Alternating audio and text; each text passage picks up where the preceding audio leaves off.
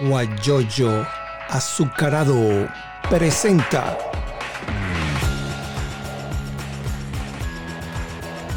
la noticia con Eleazar Benedetto.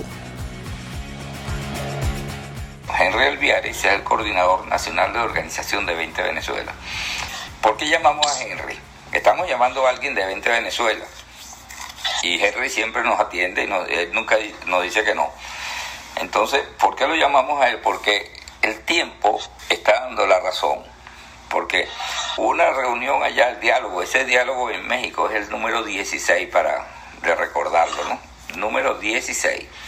Entonces, el, aceptaron, la mesa esta de la oposición, aceptaron que eh, retiraran a Carlos Vecchio. Mira, Carlos Vecchio no se puede sentar allí, se tiene que ir. Bueno, lo aceptaron, se fue Carlos Vecchio y entró Freddy Guevara.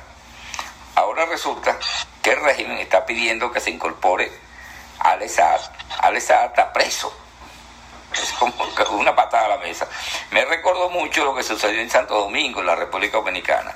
Y de esto y muchas cosas, pues está lo de Al Saad, está lo de Tarek William, que eh, solicitó un antejuicio, una, un antejuicio, no, un juicio contra Guaidó.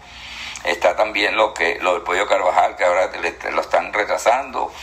Está también lo de Helio Abraham, que, que, habló y le echó la culpa a Capriles, que es el culpable de la situación. Entonces, te damos los buenos días, la bienvenida a Henry Alviares, quien es el coordinador nacional de organización de 20 Venezuela, que debe tener respuesta a todas estas interrogantes que yo hice. Buenos días y bienvenido.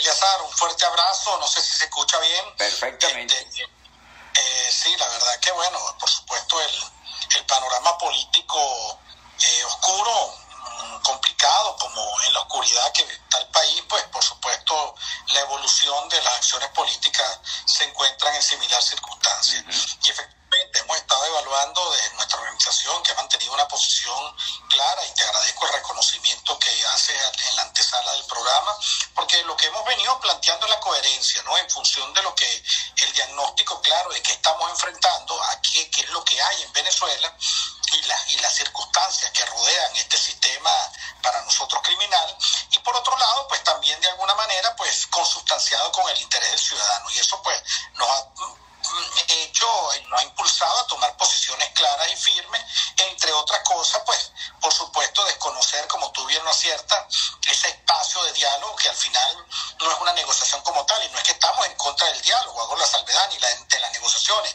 sino que estos no son negociaciones ni diálogo, estos son espacios que el régimen busca simplemente para oxigenarse, porque ahí los que están sentados en esa mesa en primer término no representan ni el régimen a todos los intereses que ellos manejan, ni los sectores que dicen ser de oposición a muchos ciudadanos como yo que no me siento representado con los actores que están sentados en esa mesa. Eso por un lado. Y por otro lado, pues la posición también permanente que no lo mencionaste al inicio, de el, el, lo que nosotros llamamos la ficción electoral o, ese, o el fraude o el electoral que se pretende fraguar eh, en noviembre. Entonces, bajo esta circunstancia y esta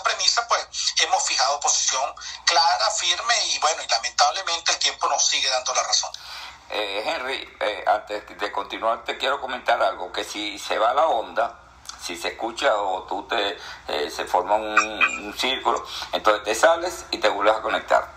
Para estar Perfecto. Claro. Ok. Le, el otro punto, también, eso de las elecciones sí es verdad. Yo he escuchado a, a Omar González, que es mi hermano, somos amigos de hace muchos años. Trabajamos juntos, tanto en la radio como en, en la Universidad de Oriente, y, y siempre hablamos y coincidimos en muchas cosas. Y yo soy uno de las personas que yo eh, digo que el diálogo es bueno, pero hay que saber con quién uno se sienta. Uno no se puede sentar con todo el mundo, porque se raya, como se dice en Venezuela. Entonces, podemos comenzar, fíjate por ejemplo lo que dice Helio Abraham, podemos comenzar por allí para, para conocer tu opinión, porque él dice pues que había reuniones que, y todas estas cosas, entonces, ¿qué, qué se puede hacer con, con, lo que él plantea? ¿En quién se puede confiar? Bueno, mira, primero, la, una de las afirmaciones, hace múltiples afirmaciones Ebra, ¿no? Sí. Y, lo, y lo hace, bueno, en, en el rol estelarísimo que, que, que ocupó y, y, bueno, y creo que haciendo mea culpa, porque eh, de alguna forma la administración de Trump, de alguna manera, que ciertamente tuvo como privilegio, en todo caso tuvo como prioridad el tema venezolano, pues no pudo, no pudo avanzar en otros aspectos por algunos algunas calificación calificativos que él hace, ¿no? Pero eh, la que la que nos llama la atención es cuando dice que eh, la unidad se rompe eh, por, un, por, una pretensión individual y, y, mezquina de Enrique Capriles. Mire, yo creo allí, Eliazar, que hay un diagnóstico equivocado, se parte de un diagnóstico equivocado eh, cuando se conceptualiza la unidad. Y creo que eso, en ese error, incurrió la administración de los Estados Unidos, porque no es cierto que la unidad está alrededor de la cúpula de los cuatro partidos llamados del G4. Entonces, cuando él hace imputa de que se rompe la unidad porque un actor cupular o cogollérico del G4, en este caso de Primera Justicia, trastorna la dinámica que ellos vienen trayendo, pues se equivocan precisamente porque es que la unidad va más allá de los partidos. La unidad se rompe, está fracturada sin duda, está fracturada a nivel de los partidos políticos porque el G4, llámese Acción Democrática, Un Nuevo Tiempo, Primero Justicia y Voluntad Popular, secuestraron la voluntad y el deseo de una ciudadanía, pero no solo la secuestraron, sino que se aprovecharon de ella para utilizarlo en sus propios intereses de los cogollos, debo resaltar, porque hay gente de estos partidos que son gente decente en la base, pero de los cogollos y que utilizaron el fetiche unitario y el chantaje unitario para hacer negocios y acercarse al régimen. Allí donde, donde está la fractura. Si fue Capriles, si fue Leopoldo, si fue Julio Borges, si fue Manuel Rosales o Henry Ramos, es lo mismo. Lo que él tiene que entender es que ese grupo de, de cúpula se divorciaron del el mayor, la mayor pretensión y aspiración del ciudadano, que es lograr la libertad.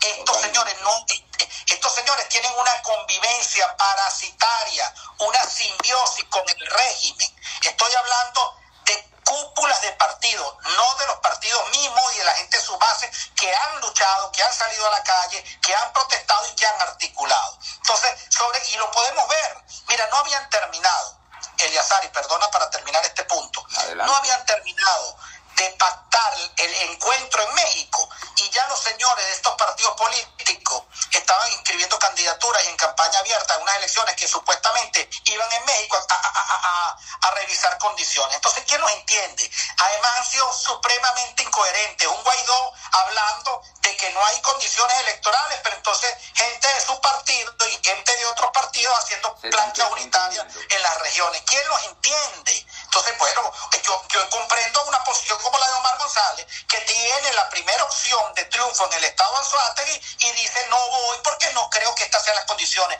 ¿Quiere competir Omar González? Absolutamente sí, pero en condiciones donde la, el ciudadano pueda votar y elegir. No es esto que al final se traduce en adjudicaciones. Ahí tiene a Manuel Rosales. En que ya se inscribió en Maracaibo y él es el, el presidente, el jefe del Nuevo Tiempo. Y el Nuevo Tiempo María, Manuel Rosales es del régimen, Ajá. es del régimen. Ese señor es parte del sistema criminal. Uh -huh.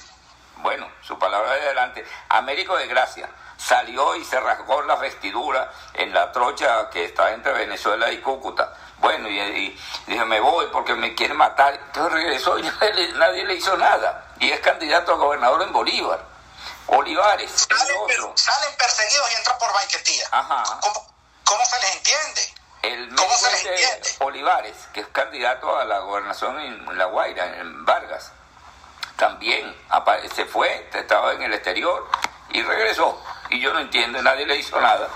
Entonces, es que yo estoy a punto de revisar los estatutos del CNS y para ser candidato hay que declararse supuestamente perseguido, porque pareciera que es la condición, o sea, sí, todo, pero pues búscate todos los estados, de alguna manera todos fueron, están en el exilio, están perseguidos por el régimen, pero entonces están haciendo campaña abiertamente con gasolina que les provee el propio estado, porque además tienen su salvoconducto, por ahí, yo no sé si es cierto, pero que una vez que se inscriben en los consejos nacionales electoral, le dan la posibilidad de que puedan llenar dos tanques de gasolina Entonces, bueno, imagínate, o sea, estamos en democracia. La pregunta es esa. ¿Estamos en democracia? ¿Tenemos libertades plenas? ¿O simplemente lo que es es un, un, una, una parábola, un parapeto, un show, algo, eh, ¿qué te digo yo? Oropeliano de, de, institucionalidad. Eso no existe. Aquí no. Es, es, esa es la pregunta de fondo. ¿Y contra qué estamos luchando, Eliazar?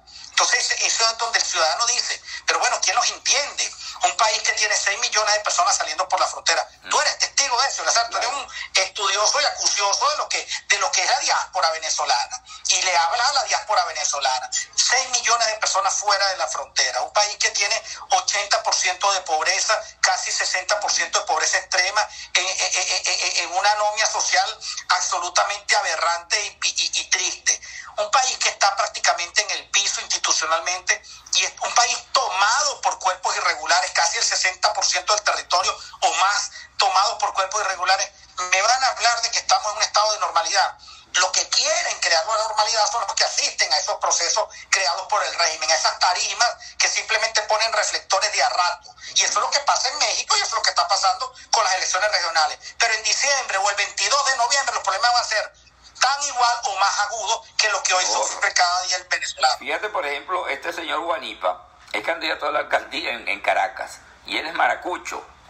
Y la gente le dice, pero bueno, no hay una, una regla, un artículo donde dice que, los, que las personas sean candidatos a gobernador o, alcalde tienen que ser de la región. Yo no sé si tú sabes eso, pero yo no, no, siempre me han dicho que hay algún artículo que, que prohíbe la, su participación bueno, pero el caso de, Tomás tiene tiempo radicado en Caracas, esa es la verdad, y que de hecho fue candidato previamente en las elecciones pasadas, eh, creo que en el 2017 también a, la alcaldía mayor o a Libertador, no recuerdo, creo que a Libertador.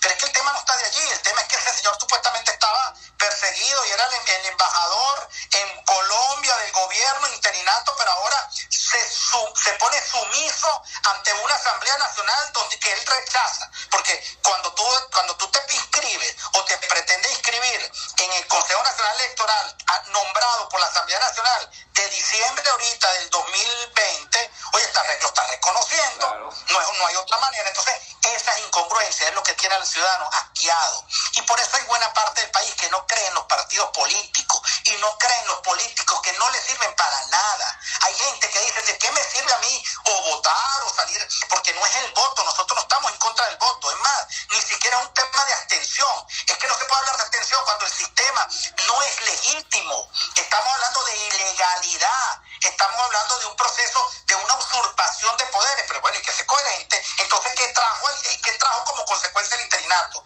No es que había una usurpación de poderes, porque 60 países reconocieron al interinato, porque se entiende que en Venezuela eh, no hay institucionalidad, que es un, un, gobierno, un gobierno de facto, un Estado pues de o sea, prácticamente de hecho. Entonces, bueno, pero es que ese, allí es donde está el problema de fondo. ¿Cómo creerles? ¿Cómo creerles? Y menos la oferta que me digan Eliazar que un candidato a alcalde o un candidato a gobernador va a solventar el tema económico, el tema de la gasolina, como lo he escuchado, el tema del agua, el tema de la electricidad, el tema de los, cortes de electricidad. Por el amor de Dios, no sean mentirosos. No sean mentirosos, de uno y de otro lado. Entonces, la gente se cansa porque el problema es muy grave para el ciudadano, que mañana es tarde, el azar. La gente se nos está muriendo de hambre, de desesperación, porque el país no le está ofreciendo alternativas. Esa es la verdad. El dilema del venezolano es, ¿me quedo o me voy? Tú lo sabes, Eliazar. Es que yo lo sé porque yo, yo, sigo tu programa y, sigo tus opiniones. Y, y, y, tú sabes qué es lo que está sintiendo el venezolano. Entonces, la clase política o se alinea con la pretensión de, de buscar una solución estructural al problema que es la libertad o simplemente va a ser desplazada por una fuerza social que se va a imponer. Porque nosotros vamos a ser libres. Sí, Henry Alviares, coordinador nacional de Organización de 20 Venezuela, por cierto, Dignora, Dignora Hernández, creo que es de 20 Venezuela, ¿no? ¿Verdad? Claridad claro, nuestra, activa diputada. Oye, tienes que entrevistar a Dinora, ¿no eres entrevistado? Todavía no, oh, estoy buscando, está buscando el teléfono Pronto te voy a poner para que... Una excelente interlocutora, además está muy clara en el, análisis político y nacional. Bueno, cuando terminemos el programa me envías su número. Yo estaba hablando con Carlos Que es mi sobrino, que también es diputado, Carlito. Y, ah, no me digas, no sabía el vínculo con Carlos, no sabía, imagínate, qué maravilla. Y entonces él me, dijo, él me dijo que me iba a mandar el teléfono, pero el teléfono no, el número. Entonces no, no lo he recibido todavía. Y ella te saluda y dice que son muy buenos los, tus, tus mensajes, pues, eh, lo que tú estás diciendo. Eh, la, vamos a... muy orgulloso de tu trabajo, de verdad que me honra Sí, compartir fíjate, con ciudadanos que hay por todo el país, por cierto. Fíjate, por Qué ejemplo. maravilla lo que está pasando alrededor de 20. Muchos ciudadanos que se están porque mira, incorporando en esta aparte, eh, hay un señor que se llama Raúl Chirino, creo que se llama, candidato a gobernador en el estado Falcón. Me, me llamó a través de su jefe de prensa para ofrecerle un programa. Se hizo el programa, pero mm, eh, tuvo mucho altibajo con el problema del, internet. Entonces, pero bueno, eh, lo importante es que se hizo parte, ¿no? Pero que, que también en Falcón no estaban escuchando, pues. Entonces, eso es importante que, que lo mencionen por allí. Por aquí, eh, bueno, lo que tú dices es verdad. Yo tenía un programa con Omar González. Y resulta que cada ratico nos mandaban notas de Conatel. Mire, que entrevistaron a fulano. Nosotros teníamos un programa de, de- micrófono abierto, lo que llamaban. Ajá, aló, ¿cómo se llama usted? Ah, yo me llamo Henry Alviari. ¿Qué quiere? Bueno, eh, la situación y tal. Entonces, el- a Conatel o al gobierno régimen no le interesaba. Y entonces ya yo sentía que, que tenía como un peso atrás en la espalda, ¿no? Y yo decía, yo prefiero antes de, antes de que... Ese, es el sistema, Yazar, ese es el sistema. El sistema va permeando todos los sectores de distintas maneras. En los medios de comunicación, te pones sumiso a ellos, o claudicas entre ellos, o simplemente te cierran. Y eso es lo que ha pasado. Y, y, bueno, y, y hay comunicadores, hay que decirlo, muy valientes que siguen en un proceso de resistencia, porque al final todo eso se traduce en esa palabra. Aquí estamos resistiendo, resiste el ciudadano, resiste el comunicador, como tú y muchos que están- siguen pues llevando el mensaje claro y escuchando y, escuchando diversas opiniones, incluso la de ellos. Este, resiste el maestro que trata de dar clases así sea por vía digital, la enfermera, dime los médicos, dime todo. Mira, nuestra sociedad es una sociedad noble que está aferrada aquí a este país, a este maravilloso país que vamos a liberar. Pero hay que entender que estamos viviendo momentos muy duros y lo que no se puede seguir pifiando y al final obviando estos errores, algunos inducidos y algunos por intereses, que nos ha llevado a esta tragedia. Y por supuesto tienen grandes responsables, no solo en el régimen, sino también en la eh, oposición o pseudo-oposición complaciente. Sí, es muy, muy, muy lamentable lo que sucede con la oposición, porque yo siempre mantengo y siempre lo he dicho en todos los tweets que yo escribo, que la unidad es lo que puede salvar el país. Si no se unen y solamente van a estar pendientes de que yo soy gobernador o soy alcalde, soy esta cosa, ahí eso no va a funcionar. Siempre lo he dicho. Y entonces eh, eh, le, le quitaron los los, eh, las, las siglas, los, la tarjeta a los partidos políticos, se le dieron a otra persona. Ahí yo veo a, a Luis Eduardo Martínez, amigo mío hace muchos años de universitario, cuando estaba estudiando en la Universidad de Oriente, fue gobernador de Monaga y todas esas cosas, y ahora es candidato de gobernador del estado de Aragua. Él nació allá, pero no se crió. Bueno, fue, es candidato, pero por acción democrática de Bernabé. Entonces uno dice, bueno, y los golpes de pecho que se hacían esa gente, uno, ¿dónde están? ¿Cómo, ¿Cómo se van a meter con esta gente que son, como tú lo dices, están identificados con el régimen? Sí, pero fíjate, yo quiero hacer una salvedad que fue la misma que, que hice con, con, con Abraham, ¿no? O con o, o Abraham, el, el funcionario americano. Este, la unidad está intacta. La unidad es la del ciudadano que pretende y aspira a ser libre. Esa unidad está allí. Mira, Eleazar, nosotros venimos a recorrer con María Corina los últimos siete semanas, ocho semanas, los últimos dos meses, 18 estados del país. Y vamos por tierra, comunidad tras comunidad, municipio tras municipio. Venimos de una gira en Mérida hermosísima y triste también, porque tuvimos que ir a la zona afectada de Tobar, de Sea, de eh, Santa Cruz, eh, Santa Cruz de Mora donde prácticamente el aluvión arrasó con casas y hay muchas pérdidas hasta humanas y materiales. Pero uno ve la gente con, con el deseo de, con, con- con el acto de resistencia, en una negativa clara a aceptar y a claudicar y arrodillarse ante el régimen. Pero lo que está fracturado realmente es la conducción política, que ha sido errada, que ha sido equívoca, pero además ha sido interesada a intereses mezquinos, que es lo grave, que ha sido permeada y penetrada y que está haciendo cosas oscuras y que bueno, ha sido tan corrupta. Y me, me refiero, vuelvo a repetir, hago siempre la distinción de la cúpula de los partidos Eso es lo que maneja. por encima del ciudadano, porque yo me reuní en, en, en, en, acción, en, el Vigía, y estuvimos también en Mérida con gente del pensamiento social cristiano y con gente del pensamiento socialdemócrata, y gente decente, y gente que anhela tanto lo que anhelas tú y lo que anhelo yo, que es poder ser libre y transitar hasta alguna Venezuela, tierra de gracia. Eso, eso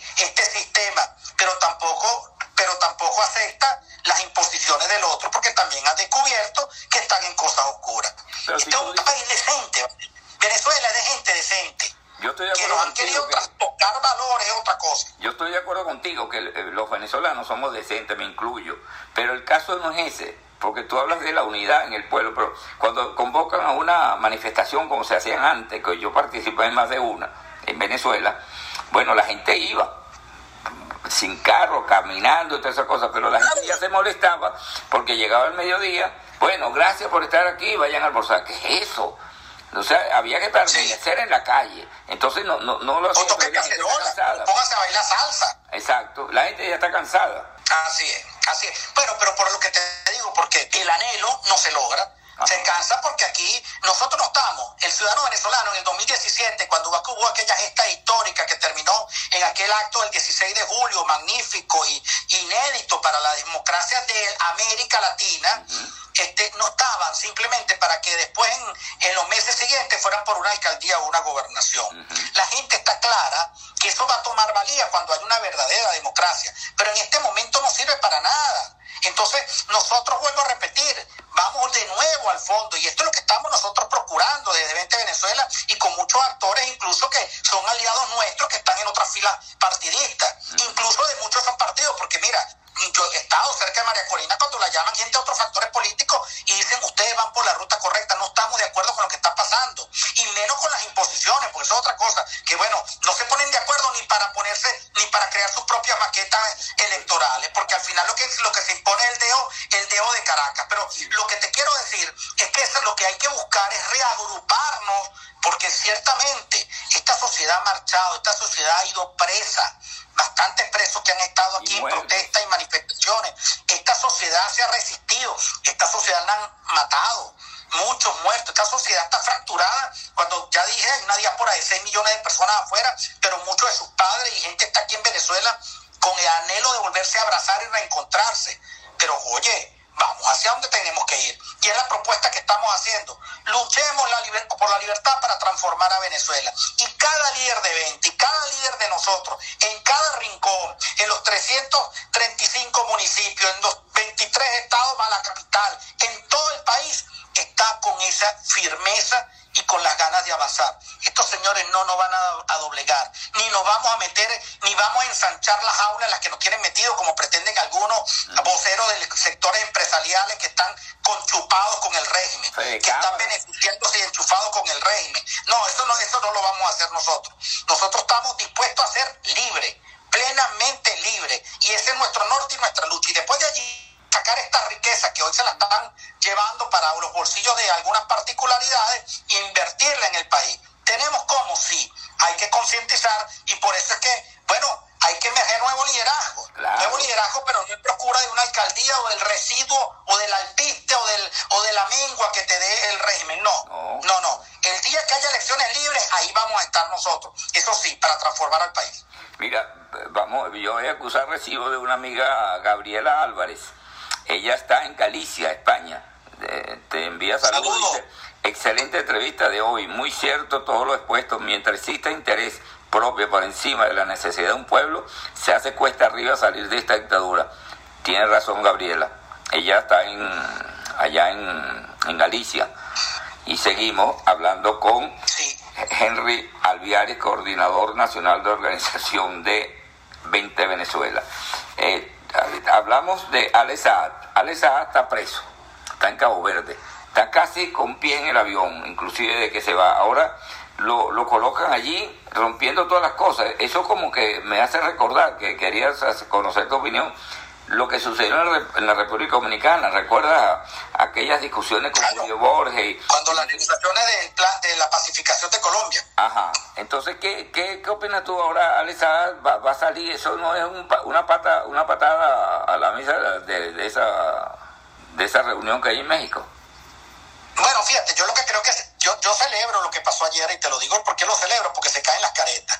Entiende, entendemos que ya no es un tema de democracia, sino cuando tú pones una mesa de negociación para solventar el país a un criminal que está imputado como criminal, que está en un proceso precisamente de, extradición, bueno, entiendes cuál es la esencia de, este, de lo que hoy está en Venezuela que, además hay que decirlo, que hay que decirlo, y también se evidencia no solo a nivel local ni a nivel nacional, sino a nivel internacional. La defensa que hace Rusia de Alex Saad te indica que aquí es un problema que, que, que toca y que traspasa la frontera patria, que es un problema de una de un entramado criminal y un andamiaje criminal donde disfrazado en una fachada ideológica como la izquierda, pues bueno, simplemente quieren avanzar para distorsionar y para desestabilizar la democracia de Occidente. Entonces hay que hacer las alertas y eso lo sabe Colombia, en que, cuyo juego de la, del poder está en los próximos meses que en unas elecciones, donde han venido permeando sectores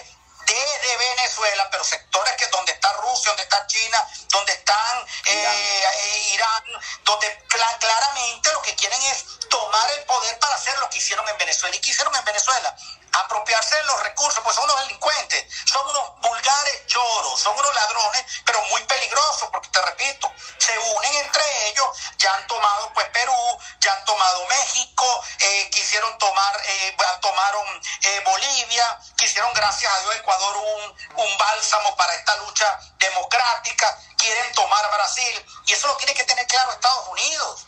Estados Unidos tiene que tener claro que el objetivo al final es también permear la institucionalidad de ellos para poner el servicio de causas oscuras. Entonces sí estamos en un problema donde el epicentro en este hemisferio está en Venezuela y que hay que resolver. Entonces claramente lo de SAG es la, es la carta eh, jugada de un sistema descubierto. Causa hoy imagínate, el, supuesto presidente de la Asamblea Nacional fraudulenta y usurpadora dice que lo quiere poner a la par de ellos como negociadores. O sea, que son criminales todos. ¿Me entiendes? Entonces, oye, ¿y qué tiene que tener? Eh, eh, bueno, yo primero lo que yo no hablo de hablar ni siquiera de dignidad. Yo lo que quiero es que, el, que por esa fue la crítica de fondo cuando tú no estableces precondiciones en un proceso de negociación y cuando no se están sentados toda la legitimidad de los actores, ese proceso tiende a la nada. Y es lo que va a pasar allá. Es lo que va a pasar allá. ¿Qué va a pasar allá? Nada. Simplemente todo lo que se haga en beneficio del régimen. Porque el régimen lo que hace es ganar tiempo. Gana tiempo para ver si después pueda tomar el año que viene Colombia. Gana tiempo para seguir avanzando. Además, ¿en qué se traduce la Mesa de México? En llevar todo el 2024 si le legitiman la Asamblea Nacional, le legitiman el TCJ, legitiman a Maduro, obviamente el proceso, si es legítimo, tiene que ser en el 2024. Y ese no es el planteamiento que quiere la ciudadanía. Aquí está Jorge Cancov, quien fue eh, vicepresidente de PDVSA, pero también estuvo eh, tratando, tratando de arreglar el seguro social y también la empresa de, pues, de los puertos. Allí tú lo puedes ver. Y él dice pues que desde un principio en Ven América, en que él eh, participa allí junto con Paciano Padrón, le recomendamos a Guaidó que debió haber nombrado un gabinete de ministro con gente profesional y sobre todo honesta y no haber gobernado con el G4. Pero, ¿cómo se iba a nombrar? Al que nombraran, digo yo, mi opinión, el adelanto, al que nombraran ministro, inmediatamente lo buscaba para ponerlo preso y se tenía que ir del país. ¿Cuántas personas no han salido? Por lo menos hay uno de 20 de Venezuela que es diputado, está en Bogotá, Juan Pablo García. sí, nuestro hermano Juan Pablo García está en Bogotá, por supuesto. ¿Y Líder del, Estado Monaga. Sí, ahora ese, ese no se viene para acá, pero ¿cuántos como él han salido y regresan así como médico de gracia? O como, este, creo que es Olivar el apellido, un médico que manejaba la parte de medicina de salud de, de Guaidó. Entonces, Estaban allá en Bogotá y se regresaron. Ahora son candidatos. Es lo que tú acabas de decir. Entonces, ¿qué, ¿qué puede haber con esta con, con lo que dice Cancov? Eh, si se nombra un ministro, una cosa de, ese, de esos niveles, es para ponerlo, de, ponerlo preso. Porque, por ejemplo, nombrar un ministro de la defensa, si no tiene un ministro de defensa sin, sin tropa, no, no, no, ¿cómo va a mandar? Bueno, mira, Eleazar, a nosotros nos caracteriza decir la verdad, ya el interinato fracasó. Hay que olvidarse de eso. O sea, vamos a estar claros, el señor Juan Guaidó tuvo la oportunidad histórica de reconducir este país hacia la libertad y no lo hizo, por las razones que sean. Yo no voy a entrar en mayores consideraciones, si lo hizo bien, si lo hizo mal, para mí fue un fracaso absoluto, precisamente porque se dejó rodear de intereses oscuros de los partidos políticos, y tú lo ves en los nombramientos de los que fueron sus embajadores, que al final de cuentas, bueno, simplemente eran cuotas de partido, como han hecho todo. Por eso te digo, esas cúpulas se han beneficiado del chantaje unitario para poder hacer, para poder provocar y promover sus actores y sus intereses. Pero el interinato fracasó y hay que entender que tiene que emerger nuevamente una fuerza ciudadana que trascienda los partidos, que trascienda la ideología y que avance hacia, hacia la conquista del, tesoro de la libertad. Eso es todo. Y, ya, bueno, que dejarse de tonterías, pensar que hay, que hay un interinato que manda, no vale. El régimen tiene a Guaidó porque lo utiliza, aunque ayer lo, lo imputaron, lo imputaron de supuestamente delito por el tema de monómeros, donde ciertamente hay serias dudas en la administración de monómeros de estos sectores llamados de oposición. Que es verdad que hay, que hay denuncias serias. De hecho, el, diputado Pirela ha venido haciendo una investigación firme al respecto sobre cómo se ha venido. Deberías entrevistarlo, Eliazar, porque tú también eres acucioso en estos temas, este, eh, sobre, sobre hechos inescrupulosos dentro de la administración de monómeros. Porque al final nosotros no estamos luchando contra la corrupción o contra los corruptos de un lado. Nosotros que queremos institucionalizar un país para volverlo dentro, para, para accionar dentro de un marco axiológico y ético. Entonces, el señor Guaidó fracasó y su entorno fracasó ahora. Es necesario, imperante, reagrupar fuerzas y avanzar como debemos hacer para contener y no pretender eh, que no, no, no impedir la pretensión del régimen que es poder ir llevar esto hasta el 2024. Fíjate que lo que tú dices de, de los monómeros, eh, la presidenta renunció. Claro. La gente no se explica pero, pero además, Eleazar, tu amigo Calderón Berti lo, anunció cuando, cuando fue destituido, cuando salió, que, era un, que es un hombre decente, este, anunció las irregularidades desde aquella vez, de todas las tropelías que se hicieron con el tema de la ayuda humanitaria en Cúcuta, cómo se manejaban el tema de, de, el tema internacional. Este, eh, él lo, lo, denunció, a lo mejor no hizo, no fue más incisivo en la denuncia porque no tendría a lo mejor la prueba en la mano ciertamente todo lo que se ha venido pasando, ah, oye, ahí está. Entonces, me van a decir que esta gente es inocente. Mira, aquí los inocentes somos nosotros si creemos que aquí son, están huérfanos y que están, y que están engañados. No vale, no están engañados. Se rodeó de, personas corruptas. Las cúpulas se, están tan dañadas como el régimen y son parte de este sistema. Y entonces, bueno, si no la superamos y si nosotros no, no, no imponemos una nueva clase ciudadana por encima que política, si no le damos protagonismo al ciudadano, señores, la lucha va a ser cuesta arriba porque va a ser traición tras traición. ¿Quién puede decir a nosotros que el señor Stalin González, que está sentado en esa mesa, es representante de la oposición real o del ciudadano? Un señor que sabemos los vínculos que tiene cercanos al régimen. Que bueno, por el amor de Dios, esas cosas hay que decirlas. Entonces, bueno, seguimos nosotros creyendo, no es que están de buena fe, no es que se equivocaron, no es que hacen lo que pueden por el amor de Dios, a costa del señor José, que perdió un hijo, que se lo mataron, que está enfermo y no tiene cómo tener para la medicina cardíaca esta semana, o que no come, o que tiene un, nieto muerto de hambre, o cifras dramáticas como que hay más de 500 mil niños en estado de desnutrición en Venezuela hoy por hoy. Muy cierto. O cifras dramáticas como hay muchos venezolanos afuera pasando necesidades, porque no me diga que los de la diáspora están mejor que los de aquí. No. Los de la diáspora están sobreviviendo cuando tienen un país con extremo de riqueza que podrían venir a explotar sus conocimientos y a hacer de esto un proceso de transformación real. Pero para eso tenemos que recuperar la democracia. Para eso tenemos que recuperar la institucionalidad.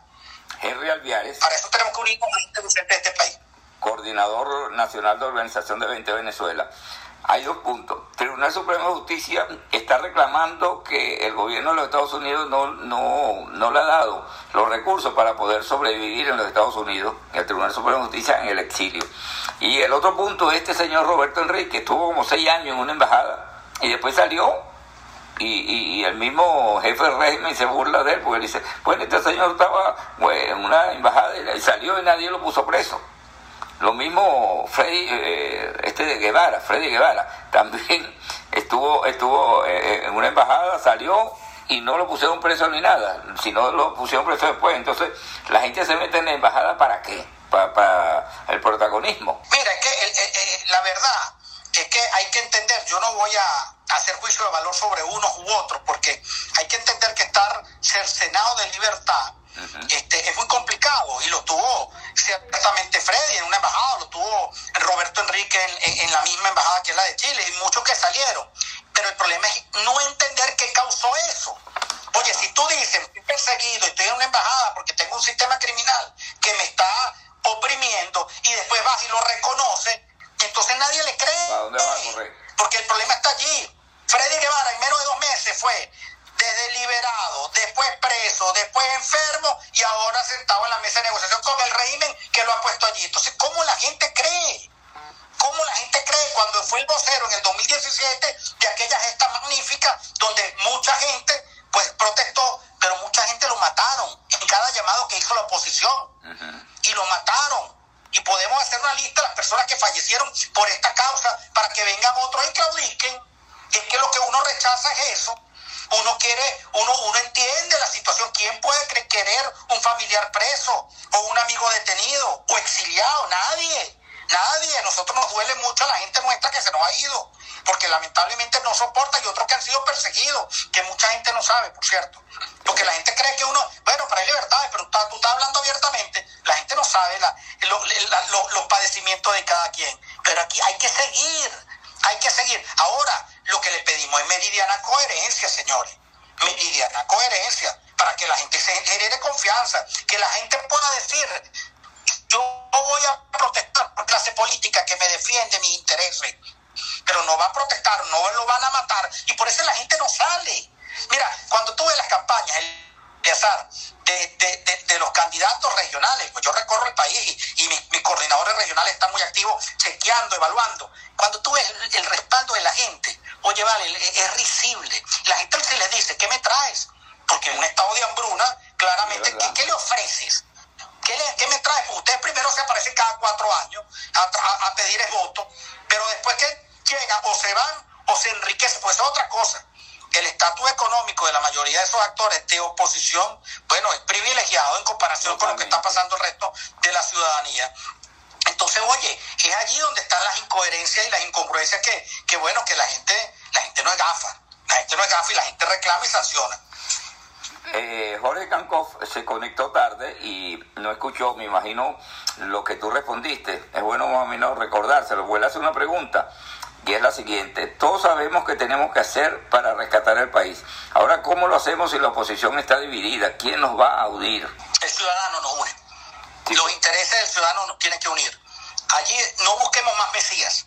El Mesías, Jorge, eres tú, somos todos los ciudadanos que de bien, que quieren la libertad de Venezuela. Vamos a organizarnos. La estrategia es organizarnos. Sí tiene que haber una conducción política, plural, que vaya, que trascienda incluso lo ideológico que vaya en función de precisamente de altos intereses. Y hay gente que se está manifestando y se está expresando todos los días, en todos los sectores. Sobre todo te voy a decir un sector, eh, y perdona la infidencia, pero que me ha llamado mucho la atención.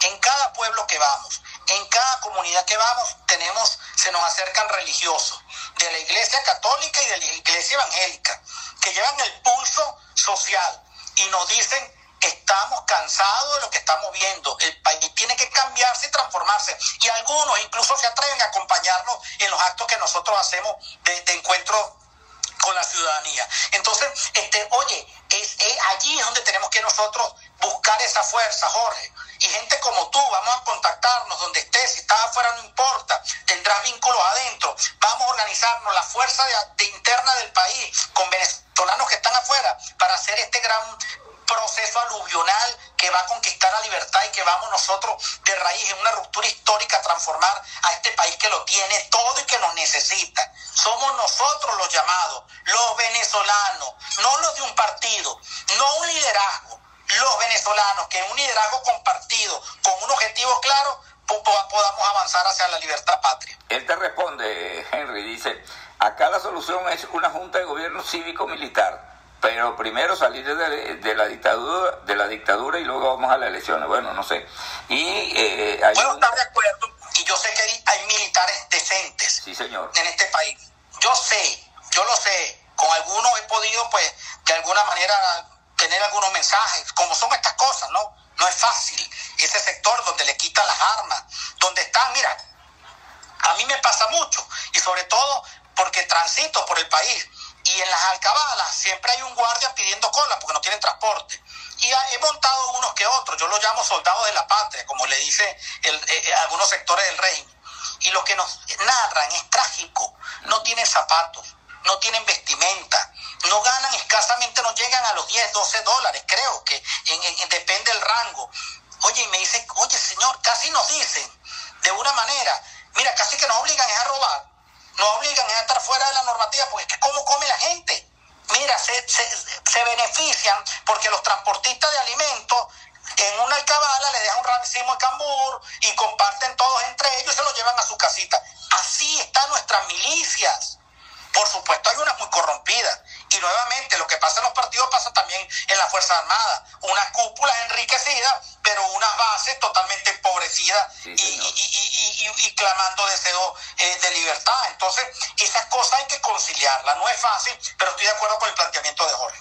Alberto Perfecto, él es, de, él es venezolano, él es, él es de Barcelona. Él es amigo de Omar González, amigo mío, está en Dallas. Dice, para tirar abajo la dictadura no sobra nadie. Ese discurso de exclusión entre verdaderos opositores no es, no es sano. Con los alacranes es diferente porque ellos se pactaron abiertamente con Maduro. Y también está aquí, yo soy Marú, te ha enviado varios mensajes. Vamos Henry, hay personas honestas, vamos para adelante, yo soy Marú. ¿Qué le dice? Bueno, un abrazo a Maru, una luchadora incansable, la conozco, si es la que yo creo del Estado Lara que bueno, por supuesto, eh, sé que su firmeza y además su entrega por esta causa nacional. Pero yo no quiero dejar pasar este, el, mensaje que de buena fe hace eh, eh, el, amigo de, de, Oriente, que tú nombraste, no recuerdo el nombre, Eduardo, creo que se llama, no recuerdo. Este, cuando habla de exclusión, no, no, no, no. No estoy de acuerdo con su planteamiento y perdone que se lo diga, porque no es cierto que todos somos necesarios para esta causa, sobre todo cuando hay traición. O sea, tú en una guerra no puedes tener en el Estado Mayor a gente que te está delatando las estrategias hacia el lado contrario porque vas a perder. Entonces, y eso ha pasado en esta cosa. El ciudadano común, el que independientemente de ideología comulga con la causa libertaria, bienvenido sea. Pero tú no puedes tener en una conducción estratégica personas que te están traicionando información. Entonces, yo a mí no me parece que sea útil un señor que se dice llamar opositor, yo que soy de Lara como Henry Falcón. A mí ese señor no me parece que es útil, me parece que más bien es proclive ayudar a la causa del régimen. Y así te puedo nombrar miles.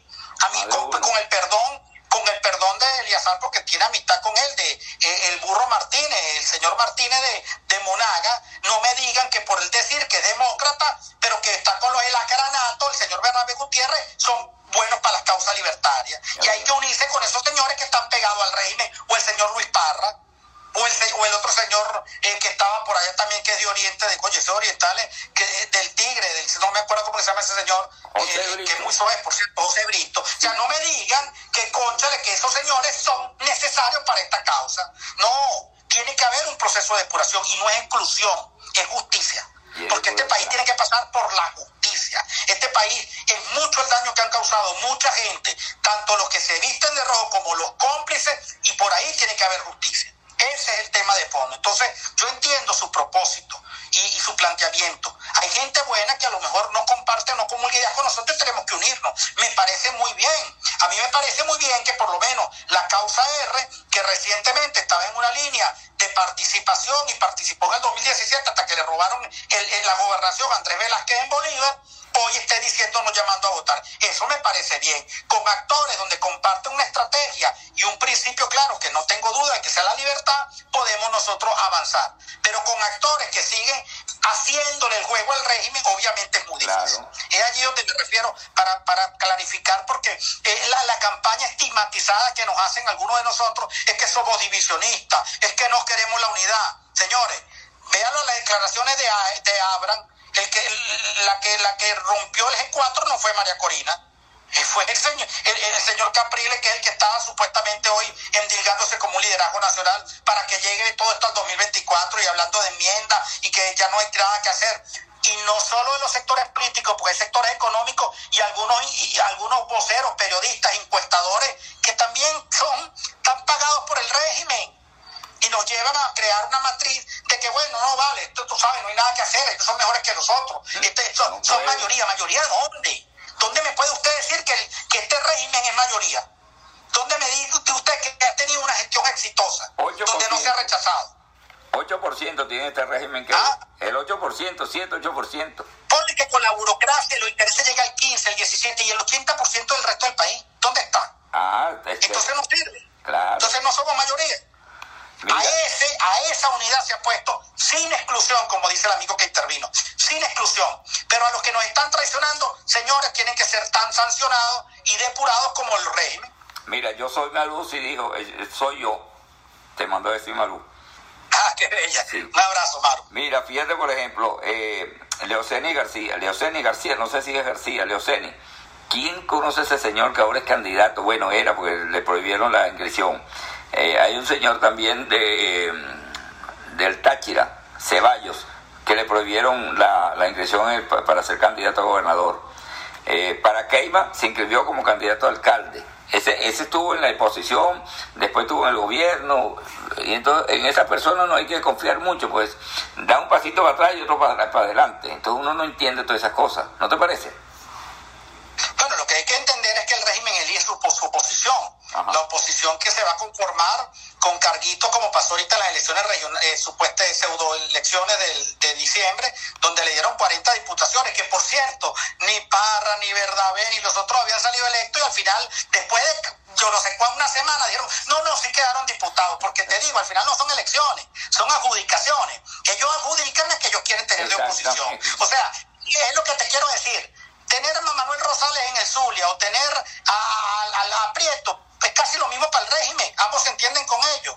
Tener a Henry Falcón en Lara o tener al otro señor que ni sé el nombre, el, que dice que es gobernador, el, candidato de ellos, no sé, el, este, eh, es lo mismo, son lo mismo, tener a Lady Gómez o tener a Bernal, es lo mismo porque al final tampoco resuelven el problema de la gente. Y cuando me dicen, no, es que la oposición va a tener la mayoría de las gobernaciones, yo le voy a decir, y van a hacer lo mismo que hicieron los supuestamente opositores de estas cinco gobernaciones. Está mejor, la, tú conoces a Anzuategui bastante, está mejor la gente de Anzuategui con la gestión de Barreto Sira, está mejor la gente de, de, de Nueva Esparta con, con, la gestión de Alfredo Díaz, está mejor la gente de Mérida con el señor Ramón, no sé cómo, cómo es el apellido, o mejor la gente del Táchira con Lady Gómez.